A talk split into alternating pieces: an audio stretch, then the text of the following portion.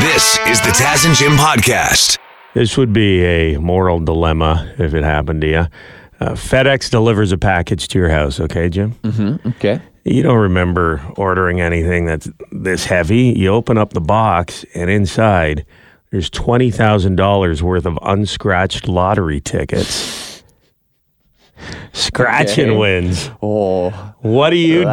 That's tempting. That could be millions of dollars. It would be tough. If I had a coin in my hand, I wouldn't be able to resist. No, too late. Happened to a woman near Cape Cod. Her name's Danielle. She got some boxes in the mail. One was oddly heavy. Opened it up. $20,000 in unscratched lotto tickets. She said it was pretty tempting. She did think about keeping them, but her values are always to do the right thing. So she got in touch with lottery officials. They discovered that the package was mislabeled. It wasn't meant for Danielle's house. It was supposed to go to a liquor store down the street. See, this is one of those things where she's probably a nice person, but also if you keep those lottery tickets and they find out that they did mislabel those tickets when they eventually don't arrive, they'll be able to cross-reference the serial number on the winning lotto tickets if you win, right? Because they'll be keeping track. Yeah. So I feel like if you it'd be hard to get away with. Yeah. Well, this is good to know. So she returned the tickets. Yeah. Stores have to activate those stacks of tickets. Oh, okay. So if she had scratched those tickets and then tried to cash them in, they wouldn't have even shown up. They wouldn't have registered because they haven't been activated by the store that was designated to sell those tickets. Interesting. So there's a system in place. Yeah, it's like activating like Amazon gift cards that you see at Shoppers Drug Mart. Like they have to be, the store has to scan them and hit something on the register to activate each pack of scratchy tickets before they're sold. Wow. So she was right. Good on her. Yeah. That would have been embarrassing. You're a thief and dumb. I wonder, though. This would be a good scam, though, if you're the store. Just say the tickets must have been lost in the mail. Scratch them all. Yeah. And then dump them down a gutter like you used to do with your newspapers on your paper route, Jim. Exactly. And we've got some tickets to the big game to give away here. Are you ready for it, Jim? Yes, sir. You sure? I think so. Taz and Jim's Flip Off. Okay, the halftime show's great, but everyone's favorite part of a football game is the coin flip. So, yeah, that's what we're doing here. We've got two contestants on the line ready to go. Dan in Wingham, Ontario. Hey, Dan. Hey, how's it going? Good, buddy. You ever been to a Grey Cup? No, I have not. Oh, man, it's so much fun. Like, this party, the party all week in Hamilton is going to be incredible. So get down there if you can. Wait. Even if you don't win this coin flip, we recommend you go check out some of the festivities. And Brad in KW on the line. Hey, Brad. Hey, how's it going? Good, man. You're only like an hour away from the hammer. You'd make it down if you won these tickets, wouldn't you? Absolutely. Okay. So Dan got through first. Okay. He is going to be calling it in the air. Okay. And we are letting the coin fall to the ground as they do in the football games, right? They let it land right on the turf. So there's no catching it and flipping it over onto your arm, Jim. Okay. Are you ready to go? Ready. Okay, Dan, I'm going to say 3, 2, 1, and you call it. Ready? Sounds good, yep. 3, 2, 1. Heads. Heads it is, baby! It's heads! Sorry. Nice. Sorry, Brad, you're gone. Dan. All right, I don't know why I'm so amused by this. Dan, congratulations. You might be going to the big game on Sunday and seeing the halftime performance by Green Day, but you've got to win 4 more coin flips to make it happen. Do you think you have it in you? I think so. Okay, hold on the phone because we need to get your phone number. We're calling you back at this time tomorrow. Now, if you're hearing Dan and you're like, that guy sounds like a total schlub, I would dominate him in a coin flip. Yeah. Well, then Listen tomorrow around 8:15. You could get your shot. Step up. Your shot at the title. And 2 tickets to go see Green Day at the big game this Sunday in the Hammer. Big kudos to our friends at the Grey Cup Festival for making this happen. And now, the winner is Peacock. I want to see your peacock. Your peacock. Your peacock. Your peacock. Your peacock. Are you brave enough to let me see your peacock? Taz and Jim, joined by Devin Peacock, our sports guy, diehard Toronto Maple Leafs fan. What did you think of the Leafs' performance on Saturday night, Dev? I thought it was encouraging, you know. I mean, it wasn't a perfect game by any means. They sat Ryan Reeves. They had to. He's just been so bad. A minus 11 in 14 games. Yikes. He played 4 minutes. The other day was a minus 2 in 4 minutes. Like, they are just getting beat consistently when his line is on the ice. It's not all him. I think some of it has been in his defense, a little bit of bad luck, but sometimes when it starts, it just kind of snowballs, and he has not played well in any way, shape, or form. So Leafs were outshot on Saturday. Samsonov was in net. He looked pretty good. You know, he's been a guy that's really struggled this season. So they won, obviously. They played well. It was encouraging to see it. Still, not a great game, but encouraging. The Canucks have a good team this year? They do. Yeah. I mean, the Hughes boys in New Jersey and Vancouver all lighting it up. There was a story, you know, recently, could we have like Jack Hughes and Quinn Hughes, like in all the Hugheses, be Rookie of the Year, MVP, Defenseman of the Year, but they're all playing lights out. Like, you know, Hughes in Vancouver has turned Philip Horonic, who was in Detroit last year, traded to Vancouver, into a guy who looks like a stud, but he's playing with like one of the best defensemen in the league. Vancouver is a good team, but they're also a team that's kind of stuck, I think, in the mushy middle. They're good enough to be good, but not good enough to be great. Leafs don't play again until Friday, and I know you want to talk about this a little later in the week, but they're not going to be playing on this side of the ocean. They're going over to Sweden for a game against the Red Wings. They're in Sweden, so if you want to plan out your week, they play at 2 o'clock on a Friday. You might want to start working on your cough Wednesday into Thursday. Play a little hooky on Friday. Yeah. I just think I'm going to have to leave at noon after lunch. Get a doctor's note. Yeah.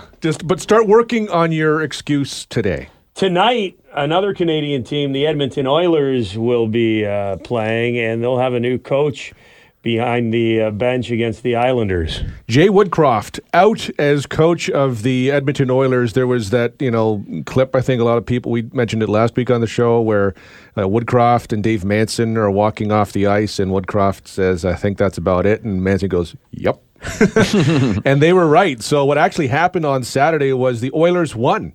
Like, they were lights out on Saturday, but Sunday morning, Jay Woodcroft was fired. So the Oilers made the decision to fire him before the game. It didn't. Obviously, Saturday's game did not matter. So Manson's out and Woodcroft is out. Who is coming in is interesting. Chris Knobloch is the new head coach. He, for the past 5 years, has been the head coach of the New York Rangers AHL team. Before that, though, he was the head coach of the Erie Otters and was the head coach of Connor McDavid. So interesting. He and Paul Coffey now go behind the bench. Paul Coffey, you know, legendary player. It's what's funny about this is you have Jeff Jackson, who is the CEO of the Oilers. He is McDavid's former agent. Now you have McDavid's former coach. The Oilers are doing everything possible to say, please don't leave us in a couple of years because we have blown you. Knobloch is the 5th head coach McDavid has had since they drafted him in 2015. What do you mean they have blown him? Well, they've blown the opportunity. Okay. What's a coach got to do around here? Jeez, to keep a job. The way the season is gone. But so they say... they say that he had I wonder why it took you so long to acknowledge that, Taz. I thought we were just going to skirt right by it. I couldn't let it go past. The Taz and Jim Podcast. Did you go see The Marvels at the movie theater this weekend? I did not. Yeah, you're not alone. Worst opening for a Marvel Cinematic Universe movie. $47 million. is what it brought in. Now, there's some people online saying, I told you so, you can't have three women as the lead of a Marvel movie. That's crazy. I think it's more what we've talked about, the fact that there's been 9,000 of these films, you know, coupled with TV series that we don't have time to even watch. Yeah, it's not the fact that they're women. It's the fact that they're women who play characters nobody's heard of before, you know? Exactly. Like, I was a comic book nerd back in the day and never even heard of Captain Marvel. You go into the comic book store and the comic books on the top shelves are your Spider-Man, your Captain America, your Iron Man. Wonder Woman. Thor, even back in the day, was like, he wasn't a top tier. Now, they were able to make, I'd say Iron Man would be in the same category as Thor. It used to be Spider-Man, you know. That's what I'd look for. Yeah. Spider-Man was the big one. Then everything else was secondary. And they got lucky with a couple of the characters. But you'd have to get down on your knees and they'd have the boxes of the 25-cent comics like on the floor underneath the main comic stand, and you'd have to crawl under there basically to get the cheap comics. And now they're making movies with the characters from the cheap comics, thinking they're the same as the top tier characters. They're just not. Well, and they're not. And people won't just go automatically to watch those movies. But you can take a property that's like unknown or not that popular and turn it into something great. Guardians of the Galaxy. Yeah. You know what I mean? And make it happen. But you can't just put Marvel on something and expect people are just going to go see it no matter what nowadays. Yeah. And the movie might be okay. I mean, it's so easy to watch stuff at home. And there's so much Marvel content that I haven't even gotten through on the Disney Plus app. Yeah. Right? Well, so it's like, why am I going to rush to the theater when I've still got season 2 of Loki to watch at home? Sure, sure. And there's obviously just burnout. How many times can the world be in peril and the same characters save it? You know, it's like subconsciously people need a break from the hero stuff, I think, to make it seem exciting again. Yeah. And they spent too much money to make the movies. $47 million. Seems like a win. It seems like, it seems like a lot of money to make at the box office. Unfortunately, they're now spending, $250 million to make the movies. So for every single one. $47 million is a disappointment there. This is the Taz and Jim podcast. Dior, you know Dior? Like the Christian Dior perfume line, fashion line? They are now selling perfume for babies. Oh, boy. Isn't that like, baby powder, doesn't baby powder already have a smell? That's what babies smell like, right? Yeah, but baby powder also, they figured out, might give you cancer. So nobody's using baby powder anymore. What are we going to find out about Dior, though, in 10 years? So babies, okay. Well, I mean, babies do stink. Babies smell great, except when their diaper's full. Well, yeah, there you go. I don't think it's like poo-pourri that's supposed to cover up the smell of their poo. It's for like just all the time. Like if baby's going to a fancy gala at the daycare, they can put on a little Dior. Lax body spray. This reminds me of the Saturday Night Live skit they did a couple of years back. Baby Spanx. Did you ever see that? No, but they do have a little baby fat, right? Yeah. Like your baby looks chubby, baby Spanx. It's all tight. Made the babies look so skinny. So Dior's selling a tiny bottle of this baby perfume for $230. Oh my God. $115 baby moisturizer will be available as well. A $95 baby cleansing foam. And a $95 cleansing water that will leave your baby's skin feeling supple and velvety. God, isn't that kind of how baby skin already feels? It's the smooth as a baby's bottom thing. It's what we're all going for. There's already a saying. It's the ideal. About how smooth baby skin is. But people will spend money on stupid stuff, I guess. The Taz and Jim podcast. My mind has been blown here, Jim, with this article you just sent me. I had no idea that it wasn't illegal in Ontario to pass somebody in your vehicle when there's a double line. solid double line painted on the road. I thought that was illegal. Yeah, no, it's just advised not to, because usually it's on a hill or a curve. Because obviously the dotted line is when safe to pass both ways. The straight line with the double line, or the dotted line, one side it's safe to pass. Two double lines, neither side is safe to pass, but not illegal. It's just a suggestion. Yeah, yeah. I mean, we all learned, like, yeah, don't do it. But I mean, like, just picture if there was a tractor on the road and you got to get around it, but it's a double line. You can pass it as long as it's looks like it's safe to do so, and you won't get charged. But I didn't think it was a use your discretion sort of thing. I thought if there was a double line, you weren't allowed to pass it. And I almost don't want to talk about this on the radio because, you know, people are terrible at driving. And now that they know that it's just a suggestion, they may start doing this, passing on the double line. Maybe. I don't know. I'm assuming if you're that bad of a driver, you probably weren't paying attention anyway, and you're probably in a rush and not really caring. You think that you're the most important person on the road? Mm-hmm. Nobody thinks that, right? Nobody in a fancy luxury car. Yeah, yeah. But there is... thinks they're the most important person who needs to get to where they're going before everybody else. There is a weird feeling when somebody does pass you on a double line, though, and you're like, oh, buddy, you better be careful. Because sometimes you're going up a hill or around a corner, you have no idea what's coming up, and you're like, what's this guy doing? And they fly by you, and you're like, oh, God. If I'm in the right lane, I'll kind of slow down thinking... what's this idiot doing? Because then if they get hit, over. Then they come and hit you. Right. Yeah. Well, a Northern Ontario MPP plans on introducing a bill that will, under the Highway Traffic Act, make it illegal to pass on a solid double line. Man. It's going to be called Chad's Law after a young man who was seriously injured in an accident because of somebody passing on a double solid line. Mm-hmm. I think it happens a lot in Northern Ontario too, because you're traveling up there a long distance, and sometimes the road goes from 4 lanes to 2 lanes, and so you get stuck behind a transport truck up there. Forever, it seems like. Yeah, it takes forever. So, like, a lot of people I think are kind of pushing it in Northern Ontario, maybe on those double lines. And you figure there's not as many vehicles up here. What are the chances that when I pull out next to this transport truck, there's going to be another? Yeah, there's one. And it's and you've been behind it for 15 kilometers, so you're like, I got to take my chance now. Yeah. It's frustrating. So the penalty, they're saying, would be if you're convicted of passing on a solid double line, $400 plus up to 3 demerit points. Steep.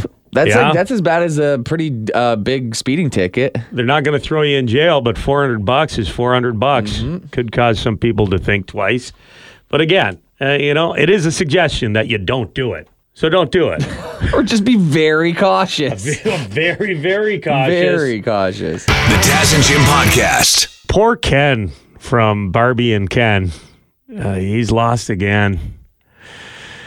He didn't make it into the Toy Hall of Fame. He was one of the possible inductees, but he got snubbed. This has to be just an ongoing, long-running joke now. Like Ken it's never an inside joke. In. It's like how Matt Damon never shows up to Jimmy Kimmel's show.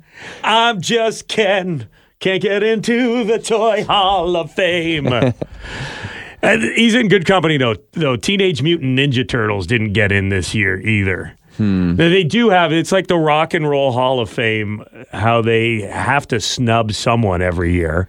Yeah. Otherwise, they'll have no one to induct next year. Sure, and eventually all toys will just be digital. So we got to save some. That's right. Ninja Turtles didn't get in this year. Battleship, Bingo, Bop It, Slime, Choose Your Own Adventure, Connect 4, and Little Tyke's Red Car. Also snubbed. So don't feel too bad, Ken. Okay. A lot of other great toys didn't get in this year. What did get inducted into the Toy Hall of Fame? The Fisher-Price Corn Popper. That toddlers push that around. So they call that thing a corn popper. I thought it was a vacuum cleaner this whole time.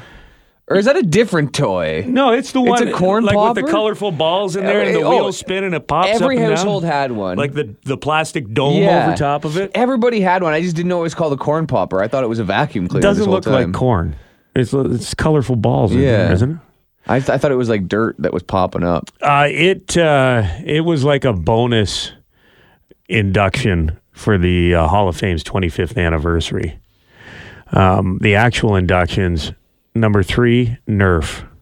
I mean, this for me as a kid, Nerf guns. Nerf footballs. This is the original 4-inch foam Nerf ball that Parker Brothers sold in 1970. What was that one? It's just like a foam ball, the very first Nerf product. Oh, okay. Just for playing mini sticks or anything like that? I don't even think mini sticks were invented back then. Nerf predated mini sticks?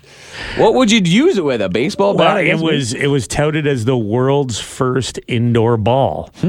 So your kids wouldn't be throwing around like what was in the 70s. You have your kids throwing the basketball in the house like the Brady Bunch kids did. Yeah. They break your lamp or knock over your Royal Dalton figurines, whatever people liked back in the 70s. Yeah. They'd have the hula hoop spinning around and knocking lamps off.